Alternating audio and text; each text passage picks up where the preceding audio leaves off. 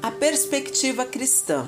Alguns segmentos da sociedade aludem que todo homem e mulher devem se casar, constituir família, não admitindo que existam pessoas que não se têm nenhuma ambição de, constru de construir um lar.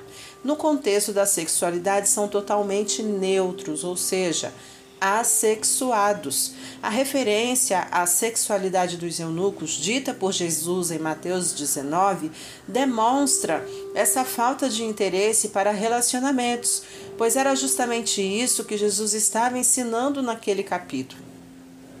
Pessoas que são totalmente independentes de sexualidade, são neutras algo que o mundo, por falta do discernimento espiritual ou interpretativo das Escrituras, distorce, modificando a ideia fundamental da sexualidade, criando perspectivas dentro de um falso pensamento de liberdade, dando margem à libertinagem sexual.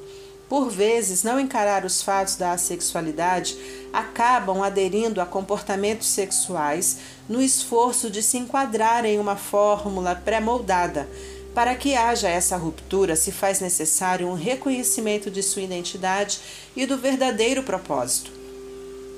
Quando não existe esse reconhecimento e aceitação da assexualidade, descobrindo em Deus seu real valor na sociedade e na igreja, acabam entrando em relacionamentos não sustentáveis que tendem ao fracasso, causando sofrimentos a ambos, homens e mulheres.